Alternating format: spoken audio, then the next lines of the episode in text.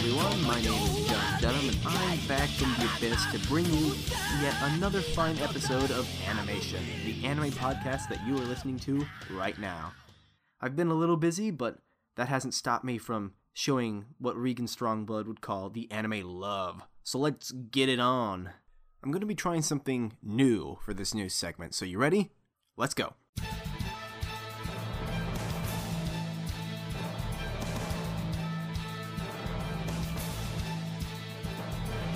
This week in news, we have some uh, some good gems here.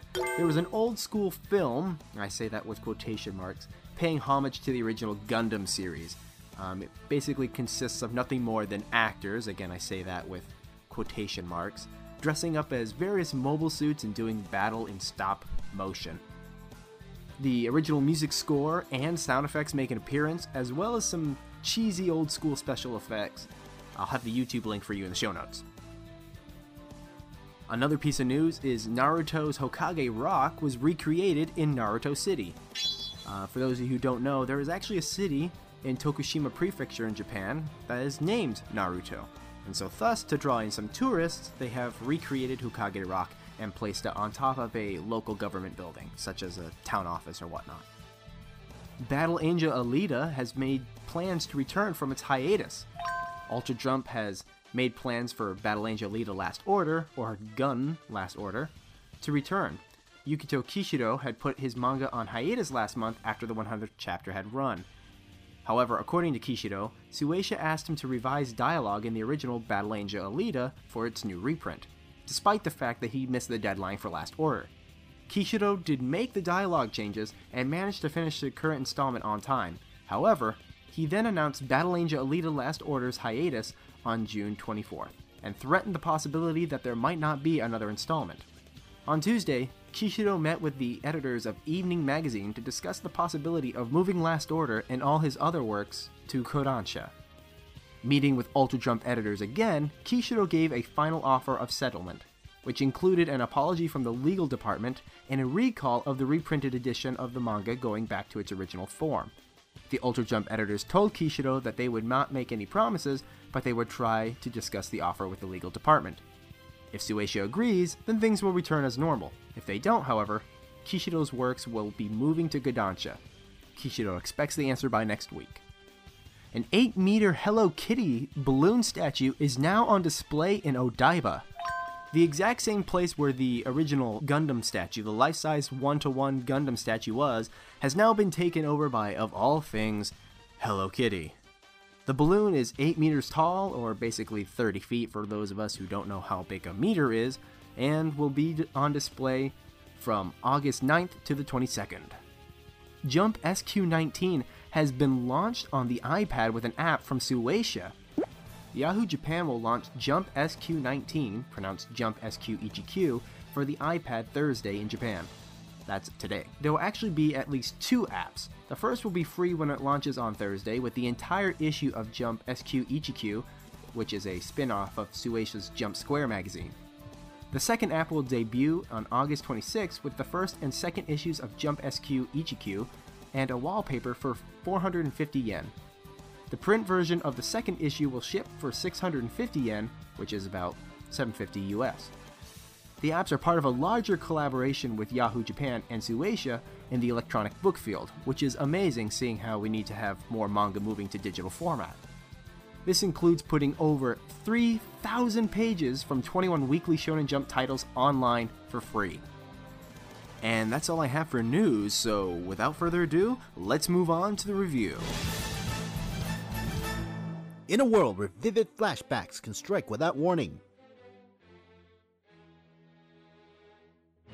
In a world where a submissive adolescent must pilot a giant humanoid robot to save humanity. In the same world where a two legged quadruped can run leisurely at the speed of sound with the aid of jewelry.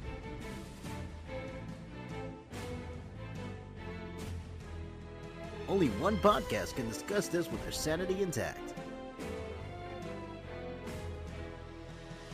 And this is not that podcast www.ssapodcast.com.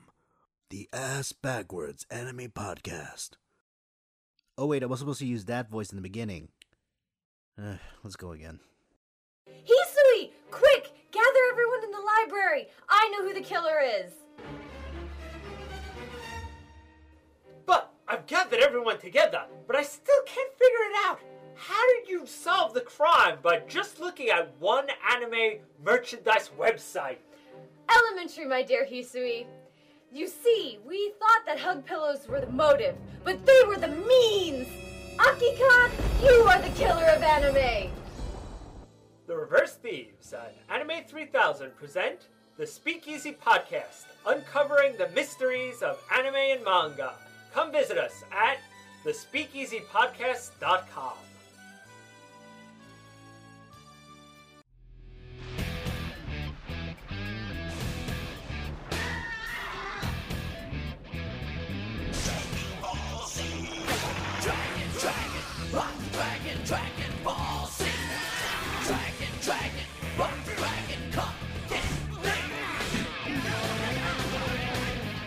So basically, I've been looking back at the history of my show, what I reviewed and what I haven't, and all that, and saying, oh, making a list here, making a list there of what not to review, what to review.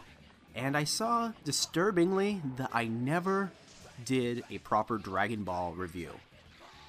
I mentioned things in passing like, oh, watch this Dragon Ball Z movie. Oh, uh, read the manga. Oh, yeah, episode review on anime3000.com or what have you. But never have I actually sat down and properly reviewed the shonen fighting god that is Dragon Ball Z. And uh, I'm going to rectify this right now by double stuffing this episode with two reviews Dragon Ball Z, Cooler's Revenge, and Dragon Ball Z, Return of Cooler. I'm shoving two balls in your face. You ready? So, both of them received theatrical releases in Japan. However, only Return of Cooler, along with Fusion Reborn, got a theatrical release here in the United States. Now, I didn't ever see him in theaters, so I'm not going to talk about that too much. But I will say that I prefer the original Funimation dub with uh, the licensed music compared to the one that has the original Japanese audio and all that bullshit. Why? Well, because I grew up with Dragon Ball Z being a actually quite a serious anime. The music was redone by Bruce Falconer. It was very rock. You know, well, I can't say it was always rock, but like in the, in, in the points where everyone was just sitting and pulling the gags and just having a good time, it was very relaxed. But like Vegeta's theme kicks ass.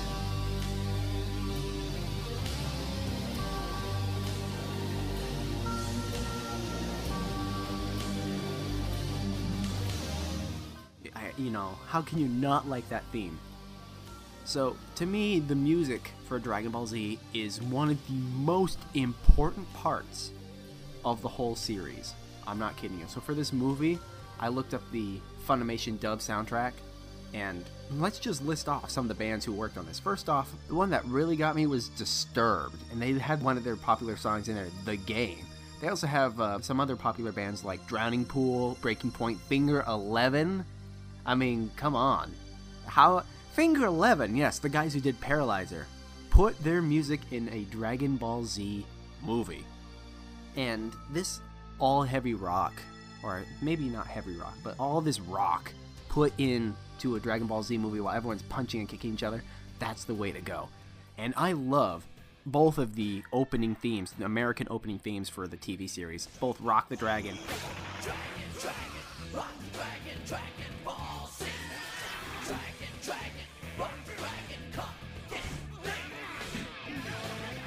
And the Bruce Falconer guitar solo, what have you there.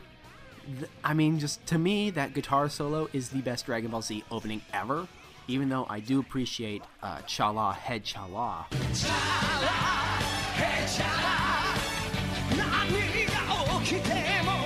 Which is done none other than by Hironobu Kageyama. For those of you may be savvy with Japanese music, is the leader of Jam Project. Also, he sang the Chala Head Chala and more recently, if you watch Shin Mazinger Z, he's done the opening with Ultimate Lazy for Mazinger.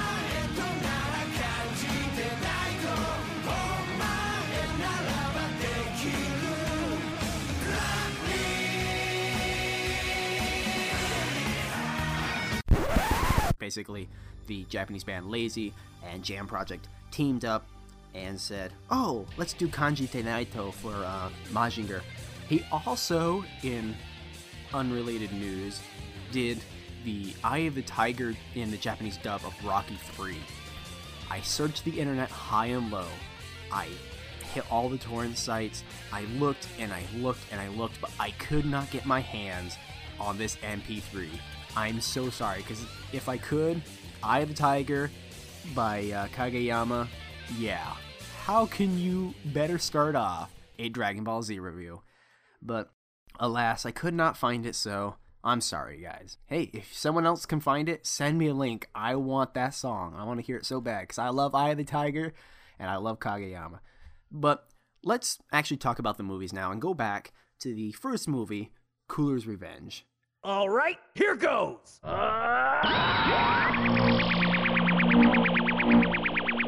this is the first movie where Cooler was introduced. He's a movie exclusive character. And it starts off with, of all things, Bardock. And Bardock is like, Oh, I'm gonna kill you, Frieza, back from the TV special Bardock, the Father of Goku, which I actually did a review of in Anime 3000, so go read that. But it starts off, and of course, Goku escapes just in time, and Cooler's ship actually picks it up, and they're like, Oh, we should stop that Saiyan from escaping. And Cooler's like, Nah, it's Frieza's mess. Frieza's an idiot. Why should we have to go and, and do shit for him? You know, let him clean it up.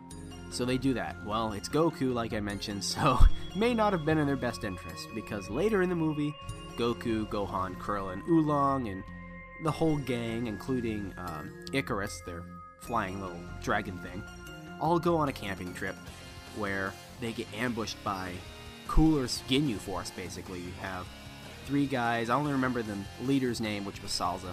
They end up fighting with Goku, and Goku's like, You guys can't take me. He starts fighting, and all of a sudden, Cooler shows up.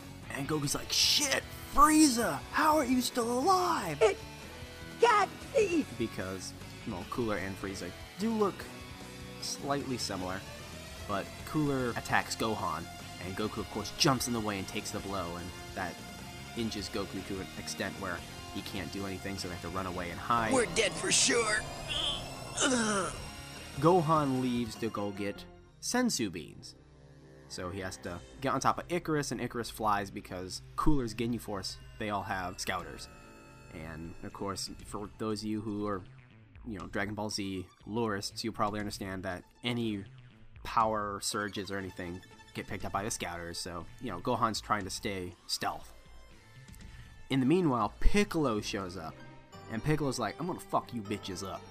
And so he starts fighting with them and does some really cool things. He sends like a, a heat seeking blast at one point, which was really neat. And the only thing I didn't like about this movie is actually a part that involves Piccolo where he stretches his arms. It seems like in both Cooler movies, Piccolo does this one thing where he stretches his arms. In Cooler's Revenge, he's in a forest fighting with Salza, and he stretches his arms to like reach around all the trees and try and take him by surprise. And I, I don't I hate that. I know that Piccolo can actually do it, but it you know I always took like I said, I took Dragon Ball Z as a serious thing, which is rather foolish because I know it's 100% gag, it's supposed to be 100% funny. Um, but you know, the martial arts action when you have like Disturbed playing in the background, how can you not take that semi seriously? I mean, nowadays because there have been so many AMVs, you know, Dragon Ball Z, let the bodies hit the floor, let the bodies hit the floor. You know, like, come on, does anybody have, or better yet, Linkin Park. Just put a freaking Linkin Park song with any Dragon Ball Z video, or vice versa, and bang, you know, people seem to lack originality when it comes to Dragon Ball Z AMVs. But anyway, my, my, my whole point is like, nowadays, because we've seen all that crap flood, we just say, oh, annoying fan but this is a movie before all the AMVs took over, just so you guys know. So I take it semi seriously. But anyway, the, the, arm stretching thing I'm not too big into. But Piccolo has a, a pretty cool fight with Cooler's Ginyu Force, but eventually gets taken out. And Gohan, he gets to Korin, gets the Senzu Beans and what have you, and manages to get back to Goku. Nah, I don't want to spoil all of it. It's a Dragon Ball Z movie, so there's really no spoilers. Like, oh, guy shows up, guy dies at the end of the movie. Basically, you know, you, you show up, you have a villain just so he can die. Almost like a villain of the week. But Gohan gets back and gives Goku a Senzu Bean. And of course, that powers up Goku so much that no one can stand up to him except for Cooler. And Cooler is in his third stage. So Cooler starts fighting with him, and like halfway through, is like, oh, I can't take him. But I have unlocked a stage farther than Frieza ever could, because Frieza only had three stages, four, you know, four if you include his original one. But Cooler's like, I have a, unlocked a fourth stage, which would technically kind of be the fifth. But anyway, and he and he goes to this fourth form, and he starts fighting with Goku, and Goku can't keep up until he goes Super Saiyan, and he keeps fighting with Cooler, and eventually Cooler is pretty much outclassed. He can't outspeed him anymore. He can't out hurt, you know, he can't hurt him anymore. So what he do? He makes a ginormous death ball. He takes advantage of he, he- there's a dust storm, and he takes advantage of that. And he can charge up energy much, much faster than Frieza ever could. So he makes a death ball and it's like, oh, goodbye, Goku.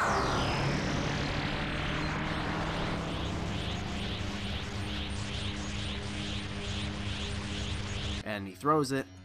And Goku, of course, is trying to hold it, but it keeps going down and down. And Cooler, being the pompous asshole he is, is like, "Ho ho ho! I've won. Yup, I've won. The movie's almost over, so you know I'm gonna die with this. Ah, I've won." And Goku's like, "No, can't let the Earth die." Pushes it away. He has a Kamehameha so freaking powerful that it, the death ball is repelled. It hits Cooler. Cooler tries to stop it, but the Kamehameha blast keeps pushing him, and it pushes him all the way to the sun, where Cooler gets evaporated into nothing. And that's the end of the movie, basically. Now, as cliche as that sounds, I mean, it's a Dragon Ball Z movie, so it's full of cliches. Um, at the very end, Goku, because he really is such a powerful Kamehameha, is practically incapacitated. I mean, he's still awake and all that, but just like, oh, I used all my energy. And Salza shows up and is like, ah, I'm going to screw you all over because I have a gay French accent. And Piccolo shows up and blows him away, which is pretty cool. But you know, as awesome as that movie was, you got to see Krillin fight, you got to see Gohan fight a little bit, even though Gohan got owned and was basically a gopher. There was one thing in that movie that it really, really lacked. But it was made up for in Return of Cooler. You know what that was? Audience, do you know what that is? Huh? Any any ha- answers? Huh? Vegeta.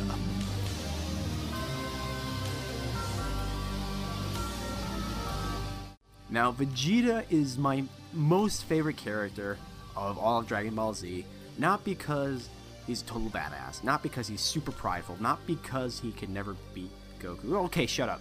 Vegeta is my favorite character because he was like the only character that seemed to have real personality. I, I want to say, not that Goku didn't have personality, but his Goku was always easygoing, even in the face of destruction. I mean, sure, when Goku got pissed off and was like, really like, I'm gonna kill you now. That was cool. I love that. But Vegeta was always like, you punched me, you beat the shit out of me, you embarrassed me, I'm going to shove your head up your ass so far you're gonna be able to see your tongue. I'm not kidding you. That's how awesome Vegeta was. And he was always like that. Now, Vegeta was always very, very, no one can beat me because I won't let them. If they ever hurt me, I'm going to redouble my efforts and hurt them back. And so, throwing Vegeta in Return of Cooler was awesome. New Namek has been created since Frieza destroyed the first Namek. And so the Namekians are living there, and Goku and the gang are like, oh, let's go visit New Namek and all that, you know, for a camping trip or whatever. That's what the excuse was in the in most of the Dragon Ball Z movies. Like, let's go camping. No, camping is a bad idea. That always makes bad guys show up. Why are you going camping? But anyway, he, they, they go to visit New Namek. And of course, Piccolo's there, so you can see Piccolo stretch his arms. And in this movie, when Piccolo stretches his arms, he sends it like into the ground and like does this rapid attack and yeah, not my thing. So I should probably explain. There's this sentient planet, but yet it's totally artificial. What what happened is there's a sentient computer chip that was left alone in a junkyard, of all things, a space junkyard, and made its own spaceship. But its own spaceship is kind of like a planet. It- It's kind of hard to explain. You just need to see the movie. The name of this planet is called the Getty Star. And the Getty Star comes to New Namek and literally starts spreading out like an octopus or something, like an amoeba, and starts growing and setting its roots into New Namek. Of course, this is not a good thing because the Namekians have enough shit.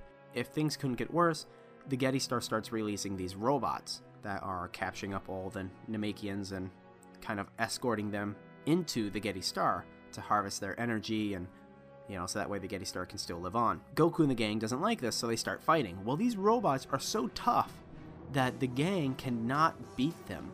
Like Gohan punches it and it hurts his hand. Krillin like ah bang, and of course Krillin's the comic relief like ha ha ha ha. And Piccolo starts fighting and is like, I can't do this. Oh, what's going on? And sooner or later, they all team up together. Get together so we can protect each other because we're losing. And um, there's a cybernetic version of Cooler. I shouldn't say cybernetic, a complete android robot replica of Cooler. And Goku's like, How are you still alive? And Cooler's like, We have some unsettled business.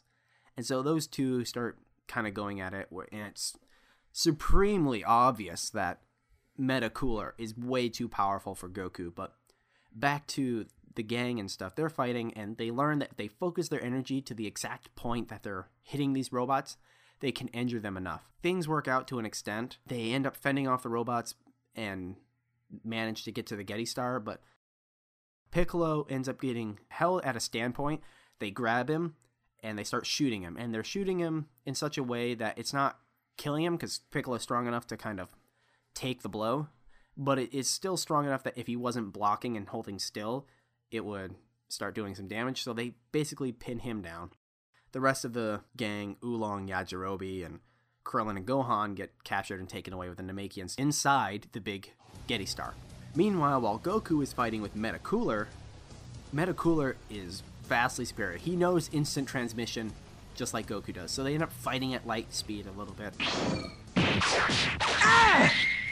Which is which is really cool. I always like the, the gimmick of light speed because you can't do it. In order to move at light speed, you have to be weightless. So for a human body, which clearly has mass, to move at light speed, it's an infinite cycle of must be weightless, but at the same time must be faster, faster, weightless, fast. It doesn't work out, but whatever. It's Dragon Ball Z. So they're fighting. Goku, even at Super Saiyan, cannot take Metacooler. And that's when Vegeta comes in. And they start fighting, and of course, Vegeta sh- shows up when Goku just got a good blow taken to the face. And Vegeta's like, Move aside, Kakarot, I'll take this. And he starts fighting with him, and Cooler, like, boom, smashes him aside. And Goku's like, Vegeta, we need to work together! And they start kind of working together because Vegeta's, you know, Vegeta. He's like, I'm not taking orders from you, Kakarot.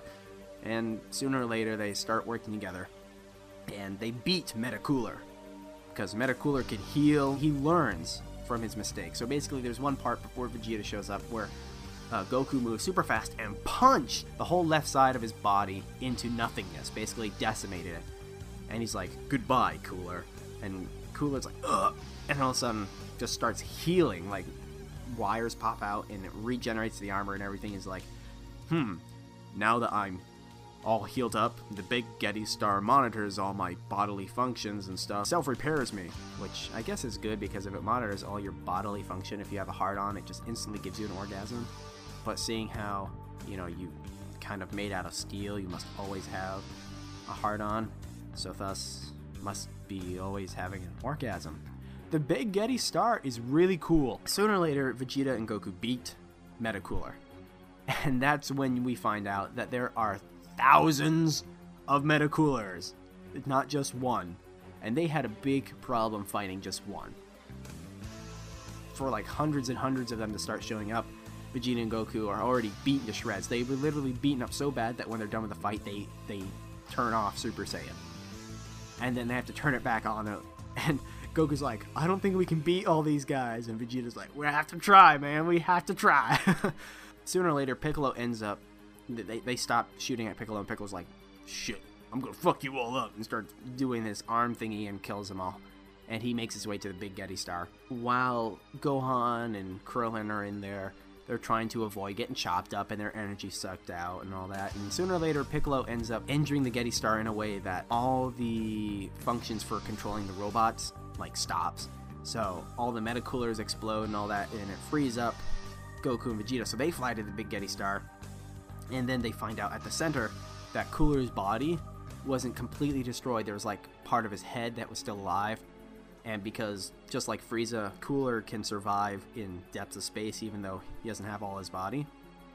The sentient computer chip absorbed him and made him like the head, the center processing unit or whatever. Basically, when they find this out, there's a supreme version of Cooler, like a mega meta Cooler that pops out, and they end up fighting. And sooner or later, Vegeta ends up giving like a decisive blow that ends up saving Goku, and they manage to destroy the Big Getty Star. And they escape. And of course, everyone on New Namek is happy because the invaders are repelled. And Goku's like, "Ah, oh, man, Vegeta, thank you for helping me. Wh- where is Vegeta, by the way?" And Vegeta's nowhere to be seen. And they're like, "Yeah, well, you know Vegeta. He never liked happy endings." And Vegeta's up in space with that sentient computer chip in his hand, and he crushes it. It's like, hmm, stupid computers. That's Vegeta. I love Vegeta. But the movie holds up pretty nicely. I like Return of Cooler better than Revenge of Cooler because one, Vegeta, but the fights were much cooler, no pun intended. They're much more spectacular. Even though, if you want to see more Piccolo action, I suggest you go to Cooler's Revenge. Definitely watch these movies right after each other. I mean, they're five and six in theatrical releases, so they were meant to be sequel and prequel to each other, which makes sense, seeing how they have the same villain. But, like, if you get the chance to Netflix these, or you get the chance to buy them, I definitely suggest you get it with the old Funimation dub soundtrack. And you also watch them both, maybe not at the same time, but in succession. Like me, I found them at a dollar store for three bucks a piece, so I definitely picked these things up. And I watched Cooler's Revenge one day, and then the next day I watched Return of Cooler. There's no better way to watch it. It, it, it picks up not right where it left off because there's still events in the series that take place in between and that's what you have to remember. Like, see, that, here's my problem. I do have a problem with Return of Cooler, and that's exactly placing it. Because Goku knows instant transmission, which would mean, of course, it has to take place after he returned home from uh, Yardrat or whatever that planet was. No problem there. So that means Frieza is finally dead, which makes even more sense because Cooler didn't show up until Frieza was dead. Then, at the same time, Vegeta's first appearance of everyone else to know he was Super Saiyan was when he was fighting Android 19 because Goku was sick. He had that heart disease or whatever it was that he had to deal with. So, if that's the case, it has to take place somewhere in between that because Goku was sick up until he started training in the hyperbolic time chamber where he went Super Saiyan 2. So, if Return of Cooler Goku doesn't go Super Saiyan 2, but yet Vegeta does go Super Saiyan, that would mean it has to take place in between there, which means Cell and the androids are still alive, which to me seems kind of stupid to completely leave your planet when there are bad guys that can totally destroy it. So that's my biggest problem with this movie is like, where does it take place? Trying to canonize it. Cool Cooler's Revenge you can easily canonize in. Oh, it takes place in that time period where Goku's, you know, everywhere everyone's training in anticipation for the androids. They went camping so they could go training and stuff, and that makes perfect sense but at the same time, Return of Cooler has to take place after the androids show up. I'm not exactly sure how that works out. Maybe it does take place after Cell, but if that's the case, why didn't Goku just go Super Saiyan 2? It's not like Goku to stay at Super Saiyan 1 and totally get his ass whooped and never talk about Super Saiyan 2.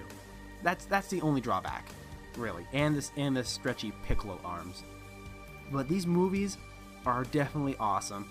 They're only about 50 or 60 minutes apiece, depending on which movie and they're the right amount of dose of Dragon Ball Z. It's not like you have to sit down and watch a bajillion episode epic to get the picture. If you've seen a little bit of Dragon Ball Z as a kid, or if you watched other movies before, you'll pretty much get this movie without problem. I wouldn't introduce somebody to Dragon Ball Z off of these movies I would definitely start them on the series first, or Kai. I'd actually start them on Kai. But these movies definitely have their own place, and they definitely have a great audience of Dragon Ball lovers, old and new alike. I, if I had to give them a number from 1 to 10, I'd give them both a 7, maybe an 8, just out of nostalgia, but I, I give them a 7. They're good, but they're not like some amazing, they're not a masterpiece. They're good. I like them. They're nostalgic. But at the same time, they're definitely not like some Ghost in the Shell 2 or The Girl Who Leapt Through Time or a Digimon movie. Faux pause that sounds. Those Digimon movies were masterpieces. So, anyway, that's my review of Dragon Ball Z, Cooler's Revenge, and Return of Cooler. Up next, I'll be talking about what I've been reading and watching. Stay tuned, guys.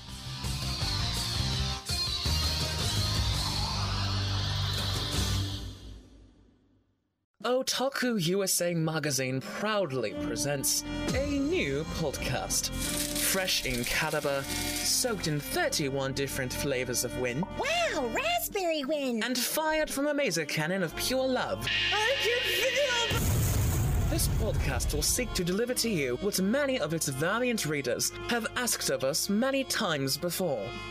Bearing that in mind, what does this show actually contain, you ask? Why, the news, of course. But much, much better. Let me explain. Friday Ace, the podcast edition, is your chance to catch up on all the happenings in Japanese pop culture from this past week, including news recaps, music rankings, and all those interesting tidbits you would have known about had you not given into that burning urge to have a life. Download new episodes every Friday exclusively from OtakuUSAMagazine.com. Sick of elitist fans? Your first anime was Dragon Ball Z?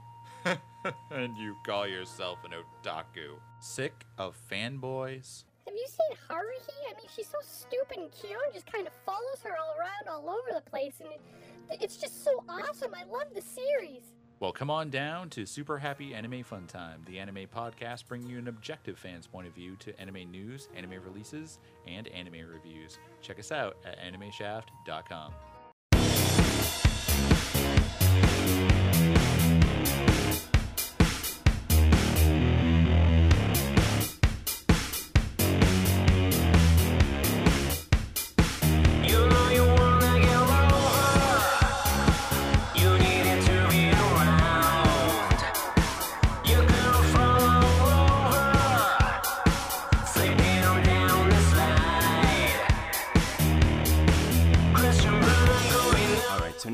the last part of the show.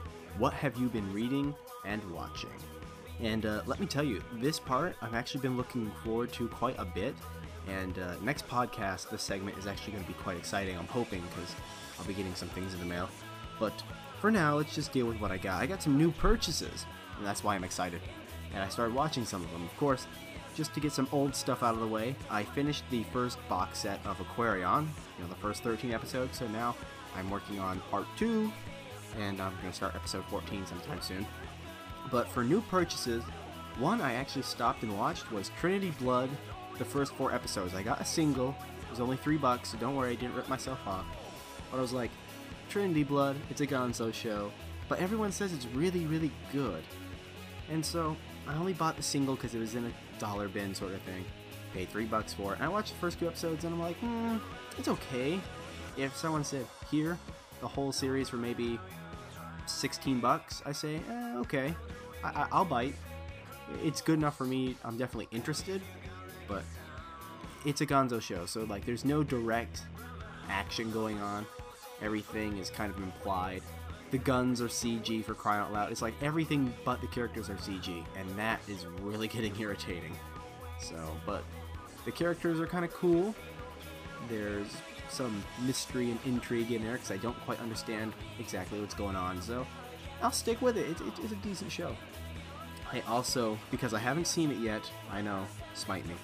I also picked up Full Metal Alchemist, the movie Conqueror of Shambhala. I haven't seen it yet, and seeing how I've been reading the manga and watching Brotherhood, I figured I probably have enough information I can watch this movie and just see what it is because it's supposed to be the ending or what have you to the original FMA anime series. So I want to see you know what's going down because some people have said, "Oh, this is horrible." Others said, "Oh, it's not that bad. I loved it." You know, so we'll, see what what that holds. I also got another single, a just another four episode disc of Tenchi Muyo Galaxy Police Transporter, and unfortunately, it's not uh, the first volume in the in the series. I got episodes nine to eleven, so yeah, I kind of picked it up because Tenchi Muyo is an AIC show, and I was ranting about how AIC shows suck, and so I figured, okay, let's go back and look at the older stuff and let's watch the newer stuff and see if they were ever good at any point. They did Godannar. I loved Godannar. I mean, I did a review of it. So, I mean, they can't be totally and completely bad, but the new stuff, oh, so bad. So, so bad. Let's see. I also picked up Robotech The Shadow Chronicles, and the internet tells me this is a sequel to the original Robotech, which was actually three anime mashed together. So I'm interested in how this one is actually going to be a sequel, seeing how it technically has nothing to do with either of those three series, but I don't know. I, I it, it said Robotech Collector's Edition, three bucks. Hmm, okay, I'll bite. You know. I also picked up Volume Two of Baccano, and people are going, "Ah, another Volume Two. Don't tell me you're gonna start watching Baccano in the middle. No, I'm not. What I'm hoping for is I go back to the same store, I can get all the volumes, three bucks a piece. I can get volumes one, two, three, and four because I believe there are four volumes. But if I'm lucky, I'll pay nine, twelve dollars for the whole series, whereas even on Right Stuf, it's like sixteen, twenty. You know what I'm saying? So I'm, I'm hoping if I play my cards right, I can get the whole thing for cheap. But those are my new purchases. Oh, I, oh, I almost forgot one. I also purchased Afro Samurai Resurrection, and I love that movie. I like Afro Samurai. It's beautiful animation, and I just got done ranting on Gonzo. This is what Gonzo needs to be doing. They need to do this stuff. It's so crisp, clean, awesome action.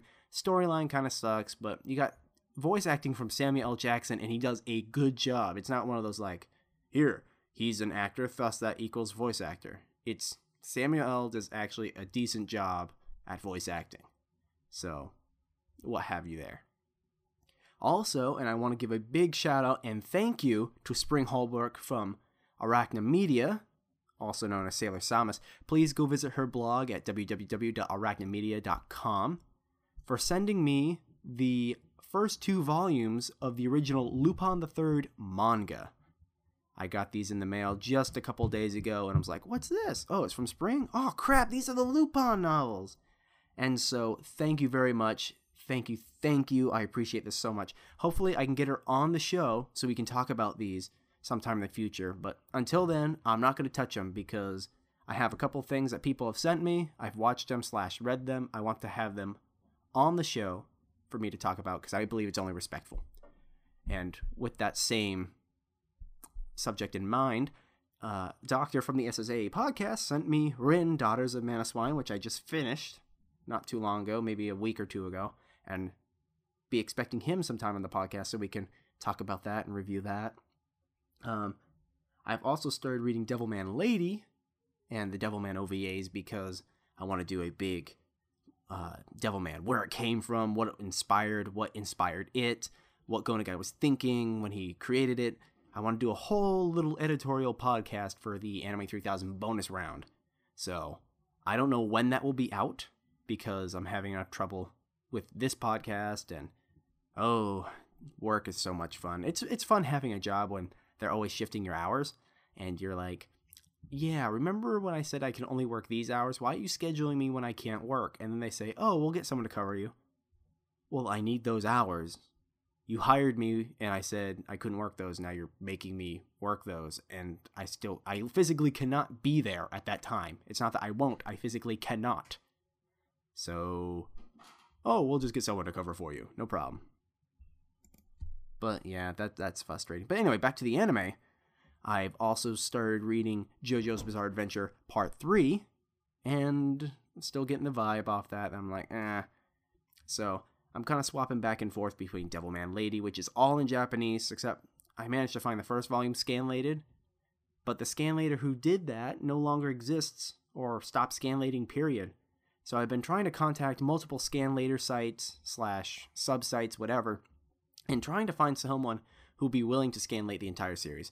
And if there's a scanlator within the sound of my voice who's listening to this podcast, I have the whole entire complete series all on my hard drive. I can give you the torrent link. I'm still seeding.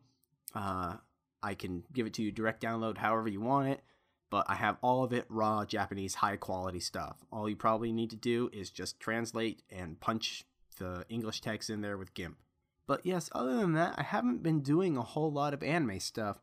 Um, I mean, I just watched the Dragon Ball Z movies, which I had actually bought at the same time of all these things I was talking about. Managed to find those for three bucks a piece at a little dollar store, and that was that was great. But I've been watching a lot of StarCraft because I'm addicted to that, and I love StarCraft. So if you guys want to play me StarCraft One, let me know. I'd be be more than happy to play you guys.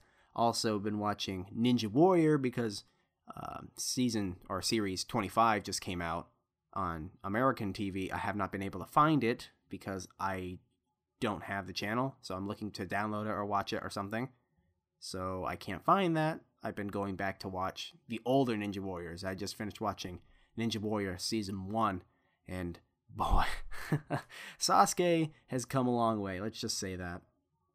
But that's really all I've been reading and watching. There's nothing impressive that's been going on. Um, more or less, I'm just going to try and beef up this podcast. If you guys have any suggestions, please send them my way. I would love to have more guests. So if you want a guest spot on this, let me know. Let me know what you think. Let me know what you like and dislike about this podcast or other episodes. And you can just leave comments. Uh, brief apology for last episode. When I uploaded it, all I had was the first 20 minutes. I don't know what went on because the file is fine. So I re uploaded it now. You should be able to go back and download that. And when I upload this one tonight, I will double check to make sure that you get the whole complete episode and not just 20 minutes because I think I kind of got shafted um, when I didn't fix that right away. I didn't know it had malfunctioned. I didn't check it. So uh, I'm not sure. But please eh, also retweet this podcast because I can't seem to reach past 73 people. I get to 73 and then it goes all the way down to like 69 and then goes back up to 73 and 69. It's like I'm constantly swapping for little followers or whatever. I don't know what's going on, but it seems like I'm not getting much reach. So if you like this show and you think it's worthy of having more reach, please retweet it. Please, you know, talk about it to your friends and basically expand it on any social media platform you feel is worthy of this podcast or this podcast is worthy of. So, your support is much appreciated. So, with that in mind, I'm going to head and end the podcast and say thank you for listening, thank you for downloading, thank you for your comments, and thank you for just being an anime fan. I'm your host here, Josh Dunham, and you have been listening to the Animation Podcast. So, until next time, I'm Ghost.